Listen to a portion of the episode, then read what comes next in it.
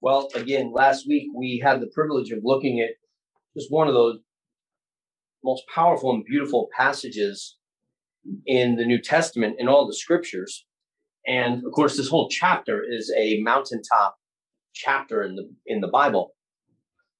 But the way it explodes out of the gate, that there is therefore now no condemnation to those who are in Christ Jesus, is just so glorious and sets the tone for what is a magnificent, uh, a magnificent chapter. And I hope that it encouraged you uh, throughout the week to reflect on. I hope that the words echo in your head and are there for you when the voice of the accuser comes and pokes his finger in the in the wounds of your regretful sins uh, that that you have committed in in the wounds of your conscience, uh, the memories that we have of of lives lived, and even in the moment when we sin, uh, and our hearts are broken by it. And once again, we say with Paul, "Why am I doing?" or "Why did I do uh, this? Why did I fall into that trap again?" Uh, I hope that the words of Romans eight one uh, come and encourage you that there is, in fact, no condemnation for you in Christ Jesus. And you don't need me to say it, that this is never to be taken as license. It's not as if it's a get out of jail free card that somehow liberates me to indulge in sin. And and I think the the passage Mark just read in, in Romans 6 just gets at that so beautifully. It's like, no, that's that's not what we do. We do not sin that grace may abound. Uh, though in fact we were once slaves to sin, we are freed from that, but we're freed unto righteousness. And I don't need to tell you that because you know it. But I really do hope that Romans 8 1 is just a great encouragement to you. As we think about it this morning and maybe review as we come now, because again, we've jumped in our second text in Romans 8 today. As we think about the therefores of the resurrection, right? The, the what it means now to be alive in Christ. Um, we took this first chunk uh, of verses 1 through 11 and we split it because verses one through four just required that its its own attention. Um, and so we pick up today in verse five, but again, going back and feeling the flow of verses one through four is crucial. Paul declares there is no condemnation now for us who are in Christ Jesus. Not only will there not be on the day of judgment, it is ours now. We can rejoice in that justification now but it's not universal. It is for a subset, if you will, of humanity. What is the set that can rejoice in the good news that there is therefore now no condemnation? It is those who are in Christ Jesus. That's the qualifying thing. This is the, the big question. This is the really only question that matters in your life is this question. Am I in Christ Jesus? For those who are in Christ Jesus, there is no condemnation for those who are in Christ Jesus, and that you've got to just take that language into you, this being in Christ, that as we are so united to Him that we are hidden in Him. The Bible uses the language often of clothing.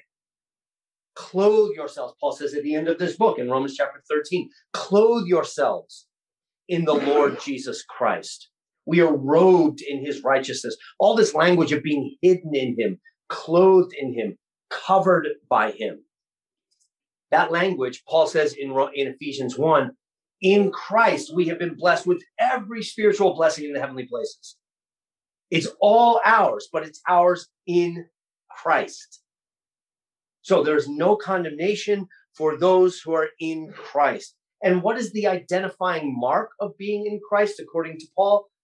There is no condemnation for those who are in Christ who walk not according to the flesh, but according to the Spirit. That is, the walk that we live is not what puts us in Christ, but the walk that we live using that language of walking one's life, one's Christian walk. We, we even use this language in evangelicalism. Uh, this idea of our Christian walk is the fruit of our union with Christ. It is the evidence of our union with Christ. How are you walking? We can look at our walk. We can look at the patterns of our life, and they do bear witness. They give evidences of where we are. Who are we united to? And the Bible really says you're united to one or the other. you are either united to Christ, as we're talking about here, you are in Christ. And if you are in Christ, there is no condemnation. Or the Bible says you are in Adam. And that's a couple chapters before this in Romans chapter 5. All of us are born in Adam. We are united to him. The, the language we use in theology is he is our federal head. That is, he is our representative head. As goes Adam, so goes all humanity. We are all in him. When when Adam is in the Garden of Eden, you are there in him. And when he sins, the consequences of that sin come to all who are in him, to all who are united to Adam. And we are all united to Adam as our relationship as man.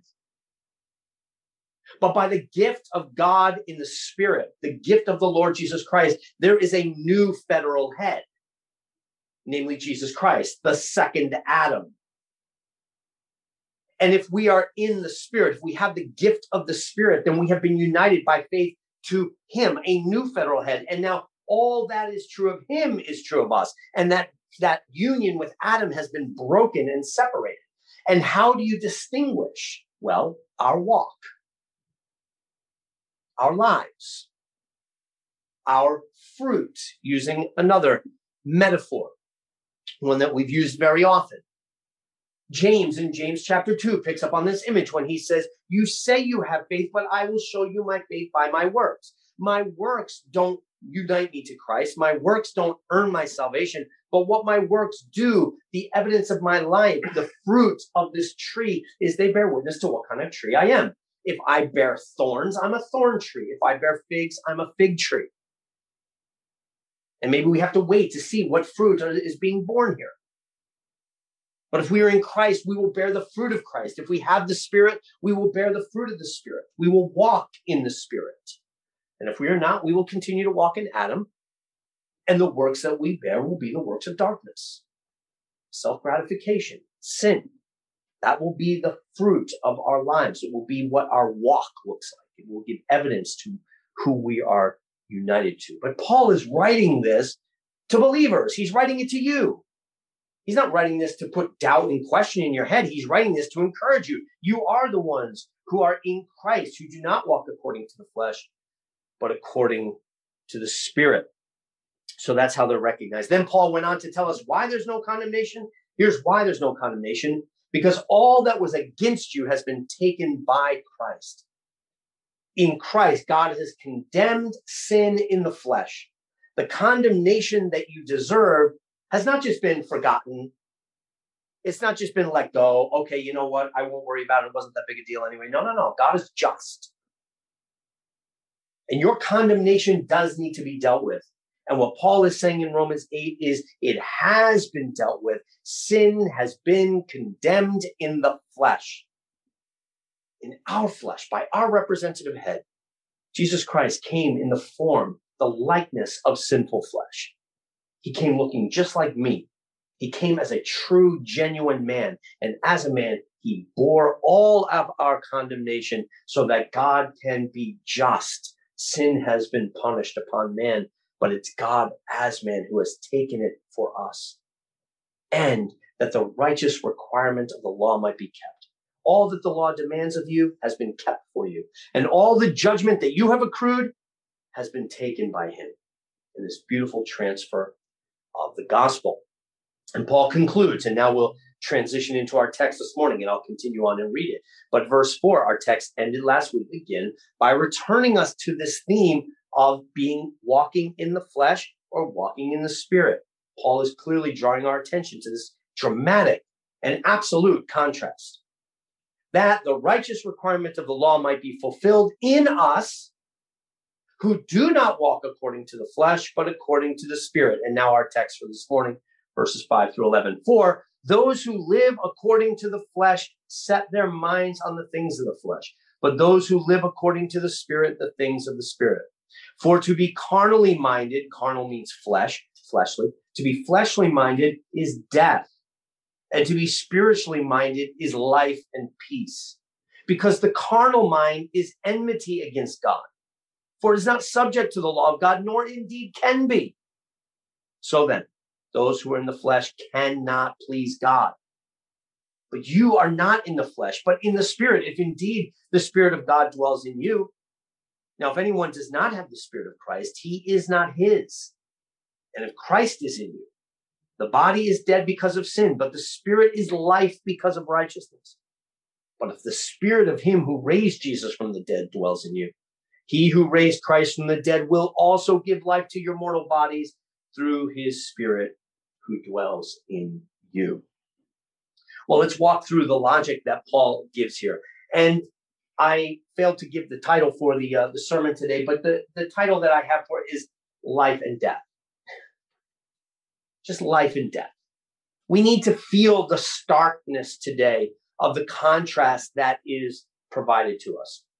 The contrast that Paul is laying out, we know, is walking in the flesh or walking in the spirit. But underneath that, the real contrast is life or death. And it's binary. It's either that or that. You know, there's that great moment in Princess Bride when they they come in and they're they're trying to they're they're trying to break down the masked man. I don't know if you know the Princess Bride, you know, and finally the friends come and they find him there and they say, Oh no, he's dead. And then the stoogie for Prince Humperdinck comes out and he says, No, no, no, no, no, no, no, he's not dead. He's just mostly dead.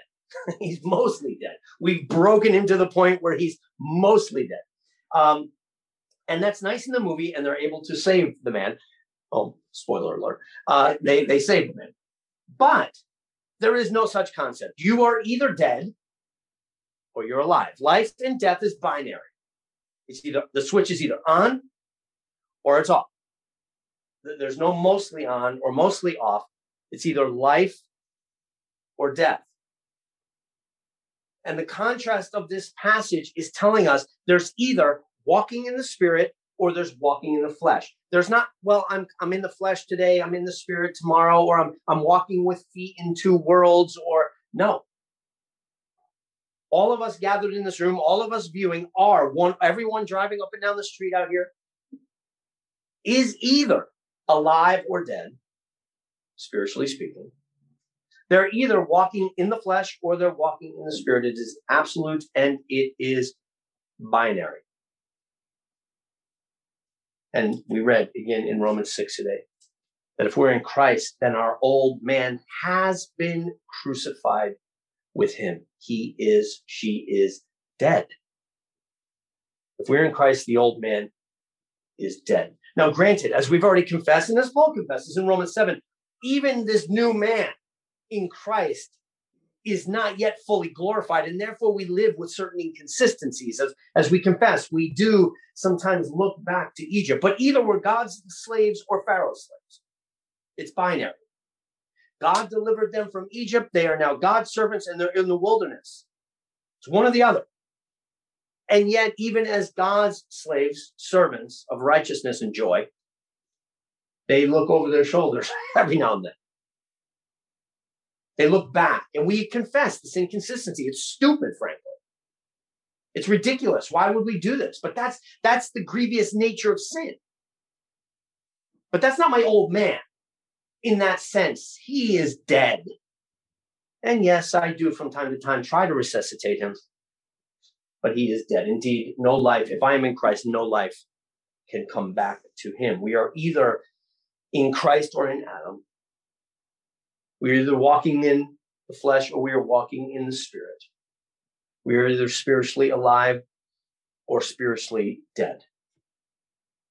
And Paul tells us in Romans 3 that by nature we are all spiritually dead. In Ephesians 2, if you'd like to go read that, Paul makes the point and drives it home very clearly that we are all by nature dead in our sins and trespasses.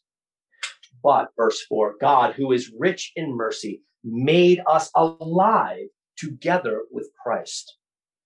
We were dead, but in Christ and by the Spirit, we are alive. Now, what is this walk? This walking in the flesh or walking in the spirit? Paul, tell us more. What, what are we to look for? What is the distinguishing mark of walking in the flesh or walking in the spirit? He tells us in verse 5, and we, we directed our attention to this last week, even For those who live according to the flesh set their minds on the things of the flesh, but those who live according to the spirit, the things of the spirit. Okay, so now Paul is giving us the defining marks of what it looks like to walk in the flesh. What does that even mean? To walk in the flesh. What does he mean by flesh? And, and this is where reading your Bible does take effort and it takes it takes concentration and understanding the use of words because flesh on the one hand can mean this right? It can mean my embodied state. And as Christians, we do not believe that our embodied state is a bad thing, that we should not care about physical things, we should not care about things of the flesh in that sense. No, as Christians, we believe these are very important. The body is important, the body is good. The things of the body are good, fading, but good. Is that what Paul means by flesh here? It is not. Here, Paul is using the word flesh to represent the sinful nature. Right? When he talks about walking in the flesh that way, he means in this carnality, in this base depravity, in spiritual death. That's what he means by flesh in this case. And what does it look like to walk in carnality? What does it look like to walk in depravity? Paul tells us it is to set your minds on things of the flesh. Man, that's a great test, a great thing for us to think about. So I ask you the question what is your mind fixed upon? What is your mind? What is the direction and the orientation of your mind? What does your mind tend to be filled with? Where does your mind tend to go when it is allowed to be idle? What takes up the, the work and the effort of your mind and even of your imagination? Now, of course, Paul does not mean, oh, if you walk in the spirit, you never think about things of this world. That is not, of course, that's not true. But what I love in verse 5 for those who live according to the Spirit, set their minds. They're fixed there, right? It's the antithesis of Hebrews chapter 12, where Paul says, Let us run the race with endurance, fixing our eyes on Christ Jesus. We, we've confessed already, our eyes wander, right? We tend to look back to Egypt every now and then, right? We do this, we know this, we confess it Sunday after Sunday. Yeah, but are your minds fixed on Egypt? Are the longings of your affections set on Egypt? Is, is what inflames your heart the promises of Egypt? The things of this world, the fleeting pleasures of this world, the honors of this world. Not that we don't think about them. Sometimes we have to think about them to be faithful Christians. But are our minds set there? Are our eyes fixed there? I can't look away. It's the ambition of my heart. These are the things I'm striving after. These are the things I must protect. These are the things I must have again, I, I, I was humbled, and I, I, I think I share with you, but I know I shared with my faculty the other day that in a conversation I had with uh, Mr. Kumazinski, the man who we were praying for with the two brain tumors, and there's a tumor in, in, by his esophagus, he can't really swallow, so he's getting treatment for that. And when they were deciding what to do in treatments and asking for prayer, John said, I remember I was on speaker, and Christina was sitting with me. We we're in the car, and, and John said, Bill, now, this is a man right in the face of it. Now, this is not me saying it from the pulpit, feeling fine. This is him in the midst of it. And he said, Bill, I don't know why people feel that they have to scratch and claw and do anything just to stay on this earth a few more days, a few more weeks, a few more years. I'm not afraid to go to glory. I'm ready to go. And I'm just, I was just so humble because they had just gotten this news. And I look over at Christina and she's just, you know, she's bawling to hear somebody in the face of death talk like that with such confidence. I have no doubt where John's mind is set. The ambition of his heart is not one more day, Lord, but just give me more time, Lord. But I just want to see this, Lord. Please don't take me before I get to do this, Lord. Which is what's natural. I don't know if it's natural for you, but I know I have these inclinations. And and here's John is like, as much as these things are good and I thank God for them, uh, my mind is set there. Oh man, I was so humbled. Where is your heart set, fixed? Again, acknowledging inconsistencies. But where are, are they fixed? Paul says in in uh, Philippians chapter three when he's talking about these these you know the the the fact of where our citizenship is. Listen to what he says here, brethren. Join in following my example and note those who walk as you have us for a pattern. Many walk, of whom I have told you often, and now even with weeping, that they are enemies of the cross of Christ. So let me, let me describe these enemies of the cross of Christ. And don't forget, Paul has said in, in our text this morning that those who walk according to the flesh are at enmity with God. They're hostile to the things of God. So here Paul describes them to the Philippians. Those are, these are those who are enemies of the cross of Christ, whose end is destruction, whose God is their belly. Their God is their belly. That is, their God, what drives them, what they're serving are the appetites of their flesh. Not literally just food, but perhaps food, but all the earthly pleasures that are put before us. What drives them is their belly, their, their gut lusts and desires, their gluttonous desires whose end is destruction, whose God is their belly, whose glory is their shame, and here, who set their mind on earthly things. For our citizenship is in heaven, from which we also eagerly await a Savior, the Lord Jesus Christ, who will transform our lowly bodies that it may be conformed to his glorious body, according to the working by which he is able even to subdue all things to himself. Paul describes the enemies of the cross of Christ as those who set their minds, not who think about, who set their minds on earthly things. This is what this is what they care about above everything else. It's the Babylonites, if we can call them that. Let us for ourselves. We've got to preserve this so we build big walls and we build big towers and we make a name for ourselves. And lest we be destroyed, we keep those out. Forget the commandment. Forget the call to go subdue the earth for the glory of God. No, we're going to gather. We're going to turn inward. We're going to push out. We're going to preserve what we have. That's walking according to the flesh.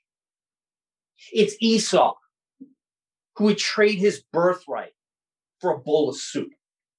right? His God is his belly. I'll give it all away. I could just had this, right? It's the prodigal son who will abandon the father so he can have the money and go indulge his lusts. It's Saul who, faced with the commandment of God to do a difficult thing, decides rather to cut off some for himself, to, to use his wisdom and save these and spare those and gather some treasure for himself. It's Peter, who Jesus says blatantly to him when he comes and tells him in Matthew 16 what he's going to do as the king, as the Christ. I will be arrested. I'm going to suffer and die, but three days again, I'm going to be raised from the dead. And Peter says, No, it will not be. And do you remember what Jesus said to him? Get behind me, Satan. What? You have the things of man in mind. See, Peter, you have set your mind on the things of man. You are judging the world through the lenses of man. This is what matters to you. What matters to you is earthly power. What matters to you is getting this kingdom back. What, what matters to you is gathering yours and casting out. You don't have the things of God in mind. You're not seeing things through the vision of the kingdom. You're walking according to the flesh, not according to the spirit. So, what does it mean to walk according to the flesh? It means to set your mind on things of the flesh, as opposed to walking in the spirit and setting our minds on things of the spirit. Think of the blessed man in Psalm 1. What does he do all day? This blessed man. You know what he does. He sets his mind on the word of God. He meditates on it day and night, and his soul delights in it. And he is like a tree. She is like a tree planted by streams of living water that bears its fruit in due season. His or her mind is on the things of the Spirit. That's where, again, that's where it's fixed. Now, again, remember, you got to read Romans 8 in light of all the rest of Romans. And Paul acknowledges the inconsistencies. And what we've got to ask is again, where is where are the affections of our heart anchored, tethered, set? Do you love the things of God? That's what we have to ask. That's what it's calling us to. And Paul assumes it's the case for these people. Paul assumes it's the case for you, right? But this, you are not in the flesh, verse 9. Right? Again, he's not doing this to say, so which one are you? You know, but he is writing it to keep that stark contrast before us. So, what does it mean to walk in the Spirit? We set our minds. Verse 6 For to be carnally minded, that is to have a mind of the flesh, is death, but to be spiritually minded is life and peace. Anchor yourself to this world. Let your God be your belly. Set your minds on things of the earth, and it will consume you. It is death. We know as as there's while there's still goodness in this world and in this world, I mean, because God created it, the body is good, the things He's called me to do in this world are good. To care about you having food and clothes and shelter is good. But the reality is that this age is fleeting, it's passing away.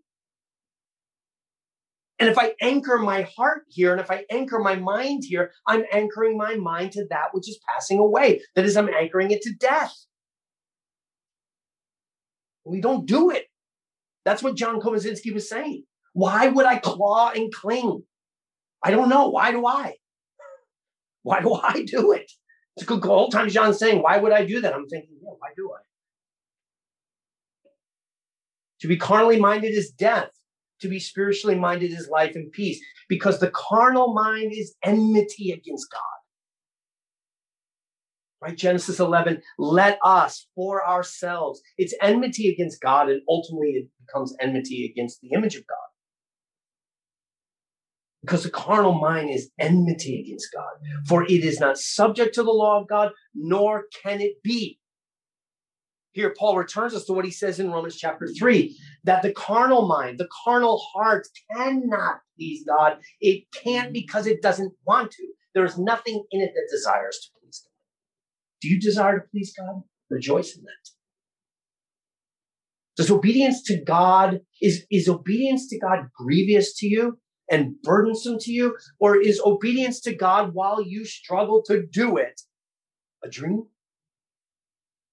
a desire, an ambition to be pleasing to Him and to honor Him? Are we able to say with the psalmist, Oh, how I delight in your law, even as we fail to keep it? Can we say, You think the psalmist kept it? The psalmist didn't keep it either. But he's able to say, I do love it. It's a picture and display of your righteousness, and I love it. Desire to obey it, create in me a clean heart. We just prayed in, in Psalm 51. Is that your prayer? Create in me a clean heart, Lord, that I might be obedient, that I might please you. These are signs of life because the carnal mind cannot do that. They will not do it. They cannot do it. As we said earlier, it is a self imposed, self inflicted bondage. And this is what Martin Luther wrote in his great treatise, The Bondage of the Will. The bondage of the will that non believers are in is not a bondage that is imposed upon them. It is a bondage that is self imposed. There is no desire for the things of God. And therefore, they will not and cannot turn to God or seek to please Him. The carnal mind is enmity against God, for it is not subject to the law of God, nor indeed can be. So then, those who are in the flesh cannot please God. But you, but you are not in the flesh if indeed the Spirit of God dwells in you. And if indeed can also be translated since. So he might very well be saying, but you are not in the flesh since the Spirit of God dwells in you. He's confident. He is confident in his Roman brothers and sisters that he's writing to, that they are believers. But you are not in the flesh. If the Spirit of God dwells in you, now if anyone does not have the Spirit of Christ, he is not his. And if Christ is in you, The body is dead because of sin, but the spirit is life because of righteousness. But if the spirit of him who raised Jesus from the dead dwells in you, then he who raised Christ from the dead will also give life to your mortal bodies through the spirit that dwells in you. To be carnally minded is death, but to be spiritually minded, that is to be in Christ, that is to be in the spirit, to have Christ dwelling in you, that is to have the spirit dwelling in you, is life. And though your outer man is perishing, and it is perishing, the spirit is alive within you. You have life in you, though your outer man is perishing. Uh, first, uh, Second Corinthians four right? Though our, though our outward man is perishing, our inward man is being renewed day by day, right? We have this treasure in jars of clay. My outer man's nothing to look out, look at, but but inside me is the spirit of life, this amazing treasure of Christ that is alive within me. And Paul goes on to say, and on top of that, because you have the spirit of life in you, even the perishing outward man is going to be renewed. That life is going to work itself out even through your mortal body. And we just celebrated that in the resurrection in 1 Corinthians 15. When this mortal will put on immortality and this corruptible will put on incorruption.